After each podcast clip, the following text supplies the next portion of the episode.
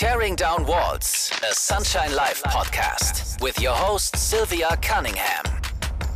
Hey everyone, I'm Sylvia Cunningham. Welcome to another episode of Tearing Down Walls on Sunshine Live, a show in partnership with WNHU at the University of New Haven in the United States. Every month, I join you from Berlin for a transatlantic talk about the things that unite and divide us. It is one month after the German election, and three parties are hunkering down in formal coalition talks to form a government. Is change on the way?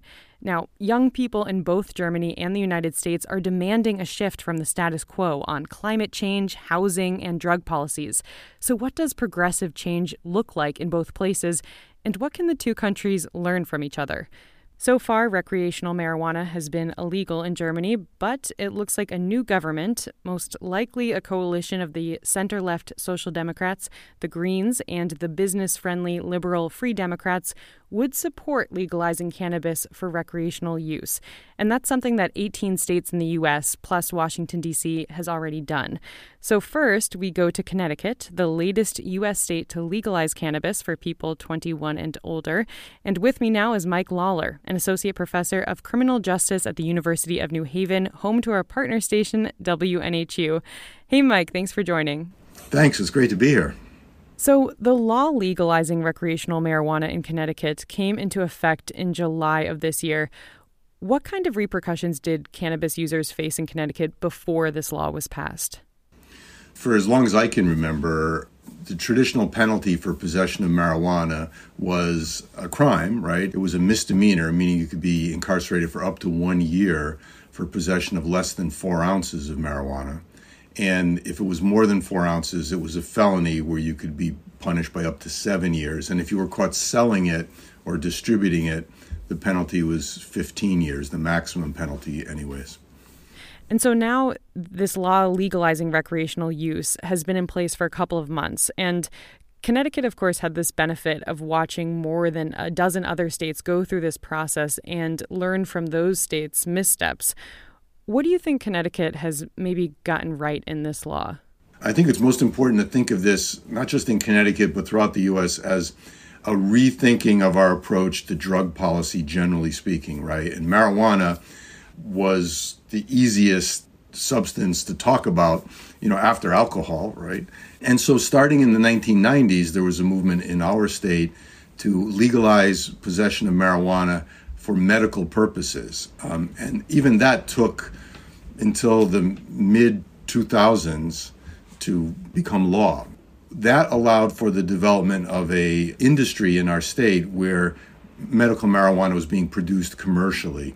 And it's also important to keep in mind that even to the current day, it is a crime under federal law to possess or distribute marijuana. So, although it's legal under our state's laws, it's still a crime under federal laws. Now, the federal prosecutors are not prosecuting these types of cases, but they could if they chose to. So it's a little bit of a, a, difficult explanation to make to people when they ask you, is it really legal or not? So it's kind of legal, but it's not really legal.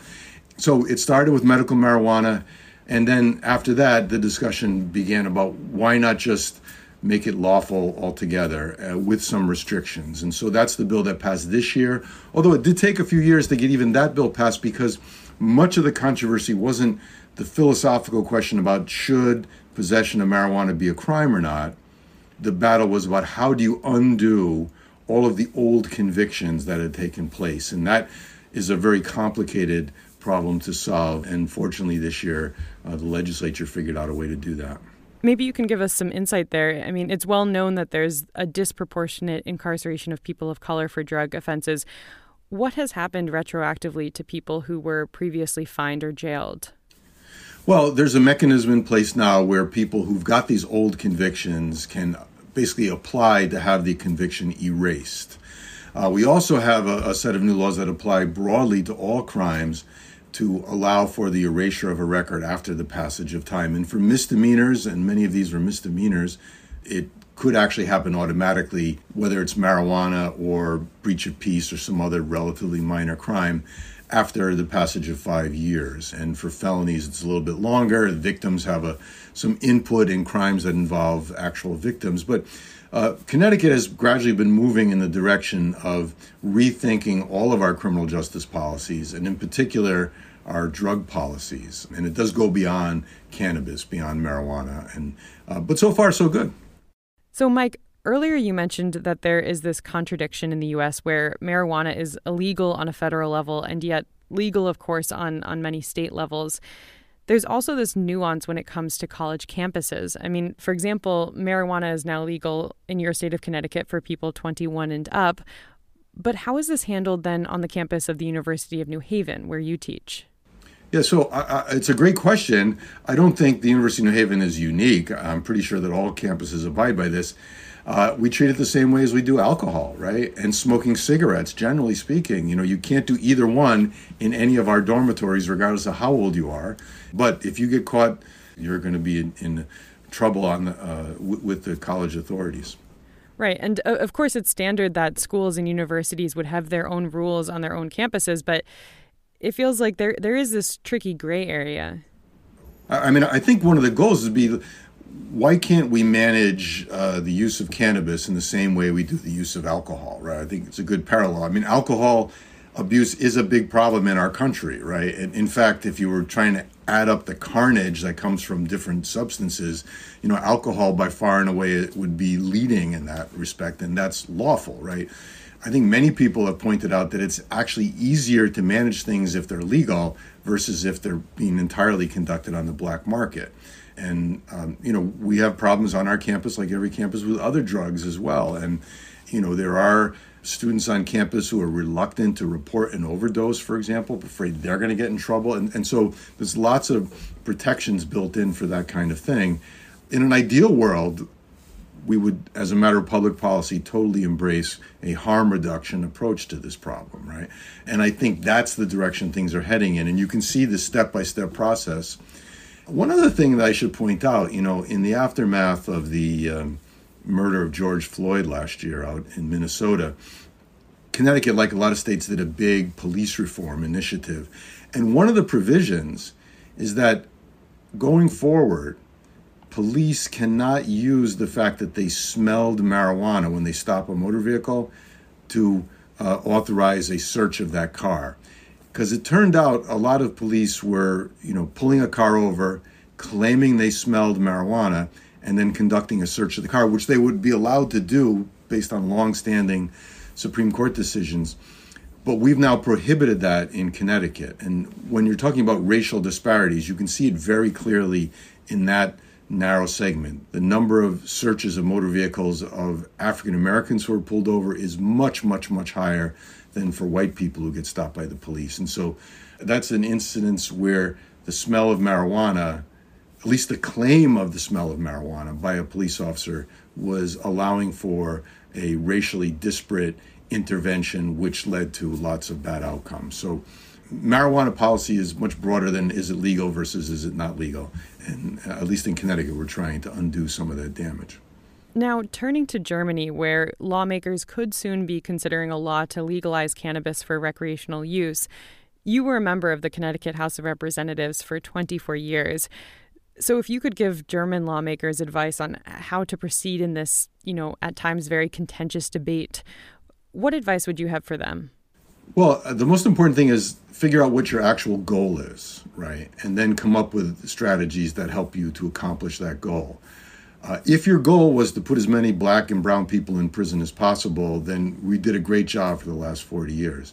If your goal is to have fewer people becoming addicted to drugs, uh, getting into accidents or doing self harm because of drugs, then you might want to focus on some strategies that have actually been established elsewhere in Switzerland and Portugal, et cetera.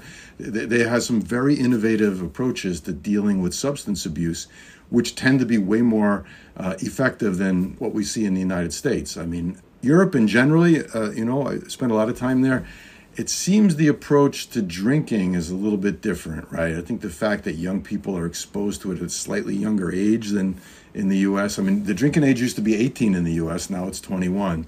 And many college presidents are saying it would be better if you put it back at 18 because at least then we could manage it. Right now we have to pretend as though it doesn't exist.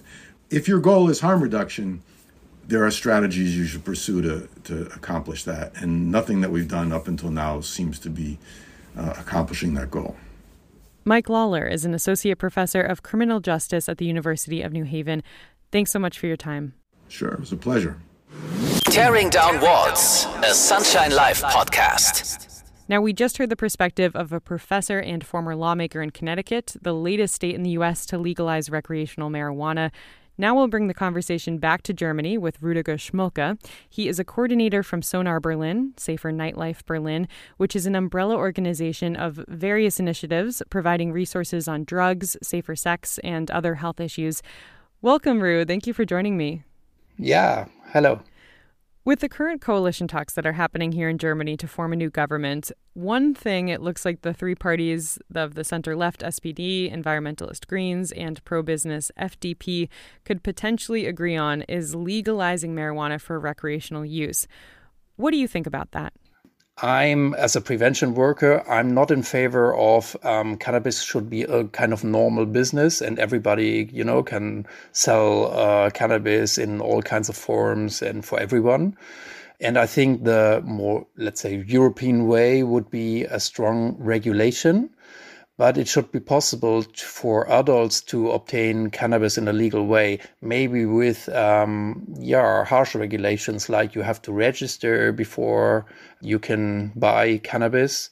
That's in fact the proposal of the Green Party, so that advertising is forbidden, that certain forms like well you have uh, like sweets or so uh, that uh, contain cannabis um, wouldn't be possible to offer but selling cannabis in a very restricted way with certified shops for people that registered before in small amounts um, should be possible. And I would be, of course, in favor for, of this because uh, criminalizing people is uh, a very bad way of handling problems. And part of the Greens proposal, too, is knowing where the cannabis comes from, growing it locally, well, you know that the Netherlands is a neighboring country and they had a very progressive policy compared to other European states, but there's still the problem of the producing and wholesale of cannabis is uh, still illegal. And this causes a lot of problems um, that they try, or for sure, should avoid or try to avoid. Now, this is still a contentious debate for example, there are doctors who worry about the effect on the brain development of users who are underage, or the German police union says they're concerned that there could be more traffic accidents. What do you say in response to these types of arguments? I think a main uh, misunderstanding is that if a substance is problematic, then uh, it should be prohibited. And I think, yeah, prohibiting um, substances is uh, less effective at the end, also for users that smoke too much cannabis, for example. It doesn't help at all. And I think um, the discussion should be more about what will change if cannabis has another or new status. Is there a state in the US you think Germany could look to or should model its policy on? Um, the US is less what we're looking uh, on, let's say, or it's not re- really a model uh, for Europe, I'd say. The American economy is very business driven, let's say, or, you know, it's more liberal. Uh, whenever something is legal, it means that, you know, big business uh, is, you know, ahead. and I think at least the let's say, serious uh, proposals uh, from parties will not follow this kind of way, but they really are in favor of a strict regulation. I think we're more oriented to now Luxembourg is on the way to legalize uh, cannabis rather than Colorado, let's say, uh, where you have a lot of shops and they make a lot of advertising and you have all the tourists coming in and so on. This is really what they want to avoid. Rüdiger Schmolke works with the organization Sonar Berlin, Safer Nightlife Berlin. Thanks so much for your time. Thanks a lot. Tearing Down Walls is a co production of Sunshine Live and college radio station WNHU 88.7 FM out of West Haven. You're listening to Tearing Down Walls. I'm Sylvia Cunningham. On today's episode, we're looking at the way lawmakers in the US and Germany handle key issues and the kind of change activists are pushing for. With me now is American housing activist Thomas McGath. He's based here in Berlin and is a spokesperson for Expropriate Deutsche Wohnen and Co., a campaign to socialize apartments of the city's largest corporate landlords. Thomas, welcome. Thanks for being here. Thanks for having me, Sylvia. Great to be here. So let's go back a sec because what started as this grassroots campaign has gained a ton of momentum, obviously, and attracted attention around the world. Take us briefly back to how it started and, and the real catalyst. I think you have to kind of preface any conversation about our campaign in general with the fact that Berlin has had a very active and rebellious and robust kind of renters politics and movements for the past 10 years or so. It really got its start at Kottbusser Tor with this protest hub that they set up in 2010 to actually protest Deutsche Wohnen, which is the largest private landlord in Berlin with 110,000 apartments, and the really kind of de- deteriorating conditions um, and rising rents in their neighborhood, where they were really facing quite a lot of displacement, pressure, and also discrimination in the housing market as well. Um, and beyond that, you know, Berlin has also had subsequent referendums. In 2014, there was a referendum to stop the luxury construction of uh, housing on the Tempelhofer Feld, which is the former um, airport of Berlin, which is now a kind of open nature sanctuary and park as well. And then there was another referendum in 2015, which really aims to massively reform the way that the city does housing policy and, and construction as well, not only with city owned units, but privately in terms of land use and also in terms of the proportion of social housing that had to be built as well. And our campaign really got started as the outcropping of these failures and successes as well. So there's this existential moment in Berlin that's really kind of dovetailed into this big movement that has been very successful, as we've seen at the polls. So almost 60% of voters voted yes in favor of the referendum for what I would say is a demand for you know radical and rapid change to the way that the city manages housing. Right, and and the results of the referendum certainly sent a message, but it's not legally binding. The Berlin government is still being formed, but it looks like the Social Democrat Franziska Giffey, who is more in the conservative camp of her party, will be the next mayor of Berlin. And she's not in favor of this initiative. She doesn't think it's the right way to tackle the housing crisis. But can the next Berlin government ignore it? For the campaign, it would be a scandal and really an undermining of democratic norms if they were to ignore such a large result when it comes to a referendum. You know, this is the will of the people. And I think to ignore that would do a lot of damage to the way that democracy functions in the city and also in Germany as well. Some opponents of this initiative say that you know, rising rents go hand in hand with what happens when a city grows and gets more popular. It's something we've seen in New York and London. So, why should Berlin be spared of this trend? I mean, how do you convince skeptics that it's the appropriate step to turn back the clocks in a sense and have this do over where the state takes back ownership of these apartments?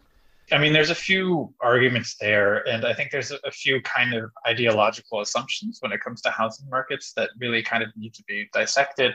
So, from my perspective, there is nothing natural about the way that cities manage housing. Uh, in the more speculative and more finance dominated cities like London and New York as well. Um, there are plenty of other examples out there of cities that manage their housing markets much more fairly, much more human rights based. Helsinki, Finland is one example where the city itself builds around seven to 8,000 units a year, and they have a law that is also housing first, which means that um, if you are unable to afford housing, the city will give you an apartment, no questions asked. Let me pick up on that point real quickly that Finland builds apartments because that's something that's criticized actually about the expropriation initiative. That if Berlin were to spend tens of billions of euros buying back apartments, would that money not instead be better spent on building new apartments? Sure. I mean, we don't say that building is not necessary, but we, we generally say that uh, from my perspective, it has to be affordable housing and housing construction as well. If you look at what's been being built in large metropoles around the city, you know, the vast, vast majority of it is not affordable. But looking at LA, for example, you know, they've built 90,000 units in the past five years, but 91% of these units were unaffordable for the average person. So uh, cities can be smart about this. They don't have to surrender their cities to international capital and to speculators. Thomas McGath is a Berlin based housing activist. Thanks for your time today. Thanks a lot, Sylvia. Tearing Down Walls, our transatlantic show on Sunshine Live. In this final part of the show, we're looking at climate change ahead of the big UN conference, COP26, which kicks off this weekend in Glasgow. And US President Joe Biden and outgoing German Chancellor Angela Merkel will both be in attendance. And joining me to talk about what to look out for is Sven Egenter, the editor in chief and executive director of the Clean Energy Wire, or CLEW, here in Berlin. Welcome, Sven. Thank you. Thanks for having me. And joining from Los Angeles is Liv Schroeder, the Fridays for Future U.S. Policy Coordinator. Welcome, Liv. Thanks for having me. So, Sven, this summit comes at kind of an odd time in German politics because Chancellor Merkel will be attending, but she's not actually leading the country anymore. And in this post election period, as parties are in coalition talks to form the next government, Merkel has assumed this caretaker role. Nevertheless, she is known as being this advocate for climate protection on the global stage. What role is she expected to play at this conference, and what are the big hopes pegged to COP26? Clearly, you know, making commitments for Germany will be difficult for her because you know she's now in a caretaker role and you know she cannot make you know a lot of promises that you know other governments then will have to keep. But as you rightly pointed out on an international stage she has a lot of clout as you know one of the most experienced leaders. And i think her word and her sort of um, ambitions and, and intentions still carry some weight.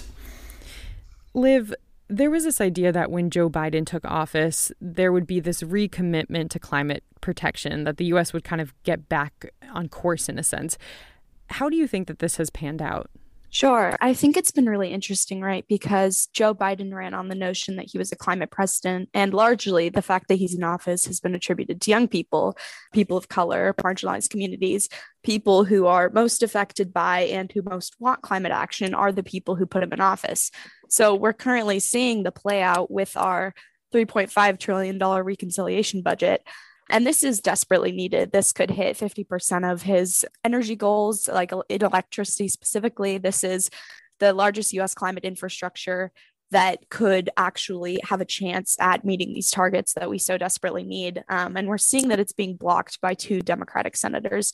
And we're trying to get them to realize that they're actively complicit in environmental destruction if they're stopping this budget. This budget is the last chance for young people that we have. And especially with it being so close to COP, it feels like the US, which is a country with arguably the most responsibility in the world given its history and current standing, is failing so dramatically at the moment.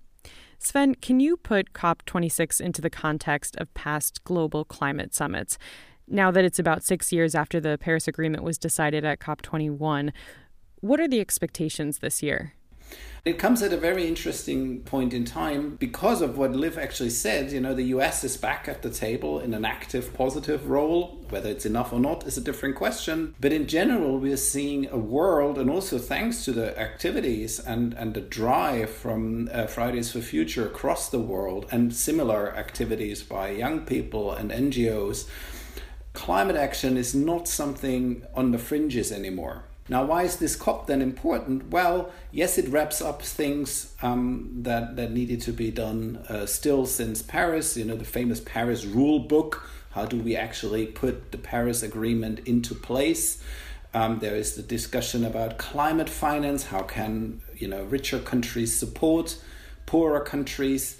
But the main question could well be, you know, is the dynamic in society um, now much stronger than you know climate diplomacy usually takes into account when they try to figure out what they can uh, come up with at a COP, and and will we have the same sort of uh, social and, and, and you know economical dynamism you know behind climate action, which we are actually seeing um, emerge in many countries across the globe. The US being one example, but you know we see the same thing in Europe with the Green Deal. Uh, with company pledges, with uh, you know cities pledging to go climate neutral. And Liv, what for you is something very concretely that you hope comes out of the coming weeks at, at COP26?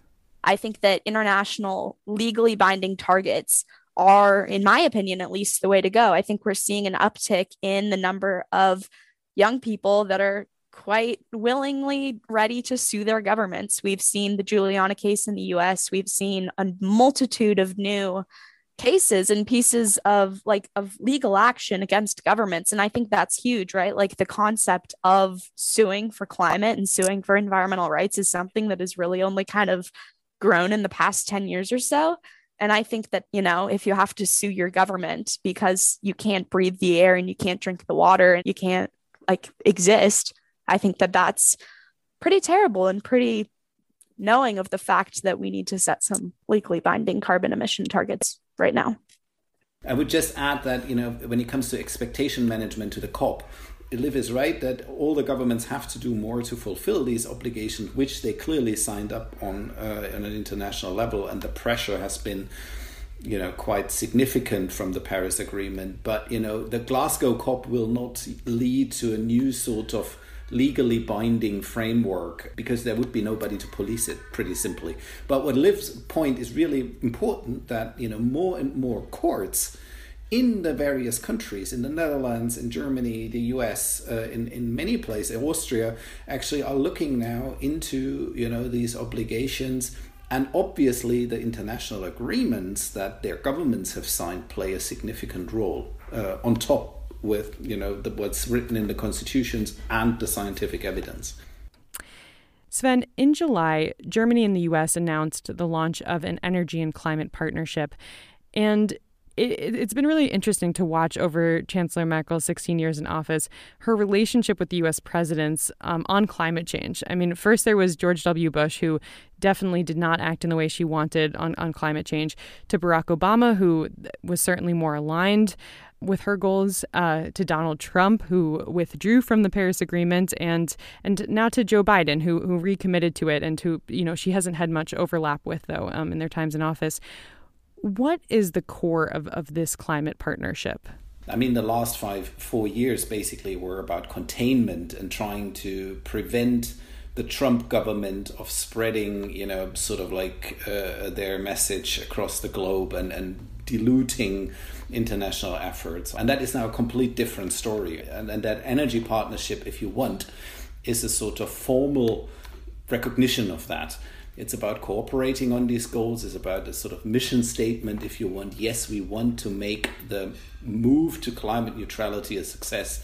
We want to support developing countries. We want to raise climate finance. We want to develop the technologies necessary. We want to act together. And these commitments do matter uh, on an international level, but also on a, a level between the countries. And they can develop their own dynamics over time. Liv, in, in terms of the transatlantic relationship, are you in contact with activist movements here in, in Germany? Are, are you learning from what works and doesn't work here? Or are you more focused locally or, you know, even nationally? Uh, that's a great question. And I think that, you know, Fridays for Future is an international movement. And that I think is really a huge part of the power of the work is that we hadn't seen climate action or at least a show of desire for climate action on such a big scale before. Um, and we see that in Germany specifically, Fridays for Future Germany, Fridays for Future Berlin, they are incredible at pulling out all the stops. They have the big strikes. Uh, they had that huge global climate strike uh, right before, a couple days before the election, um, had 100,000 people at that one strike in Berlin. Absolutely incredible turnout.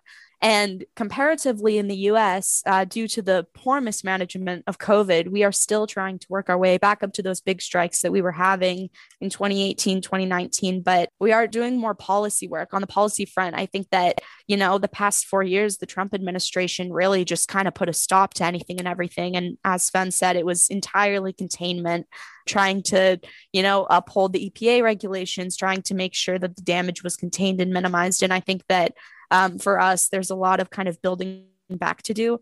um, specifically in the way that how people are represented. And we see in the US specifically that people who want climate action are not represented in our government because our government actively chooses to continue fossil fuel subsidies, actively chooses to continue building pipeline infrastructure, actively chooses to completely ignore what's happening right now. So, you know, the strikes are incredible. Germany is killing the game. We wish we could have the strikes like them, but the US has some real work to do right now and we're trying to trying to focus on that. Sven, did you have something to add there? I mean, I remember when we looked to the United States with the big climate marches before uh, the COP in Paris uh, in 2015. And I, I think, you know, that I think there's a great ping pong game um, going on between, you know, the, the activists across continents, which is, you know, great in, in its effect. Liv, you are part of the U.S. Youth Advisory Council for the United Nations Decade of Ocean Science for Sustainable Development. Can you share a little bit about what's driving you and, and share some of your passion? I think that when we consider climate action on the international scale, which is really the scale on which it needs to happen, we fail to consider how big a role the oceans play in minimizing climate risk, minimizing climate harm, mitigating disaster. The oceans control 70% of the global carbon cycle and regulate 50% of the air we breathe. And they're effectively, along with the Amazon rainforest, the world's greatest carbon sink. So I think it's it's an area that is incredibly important to act on. But, you know, if we have countries that are failing to hit their own climate targets, how can we expect people to internationally cooperate over a piece of the earth that they don't have any legal ownership of? I think that that is one of the biggest roads to climate justice. I mean, if you look at the sheer amount of people that you know, are dependent on the ocean every day. Billions of people, a third of the world, two thirds of the world gets their like main protein, their meal, their income, their tourism dollars for each nation is largely dependent on the oceans. Um, and we've seen significant decline there, right? And I think that that's that's an area that's underrepresented, which is why this uh, opportunity is so cool, and why the UN Ocean Decade is such an incredible time, and why we need it now. Liv Schroeder is the U.S. Policy Coordinator for Fridays for Future, and Sven Egenter is the Editor in Chief and Executive Director for the Clean Energy Wire in Berlin. Thank you so much to both of you.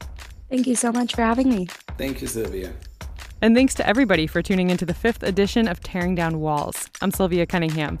This show was produced and edited by me and Monica Müller Kroll. Thanks for joining us. See you next time.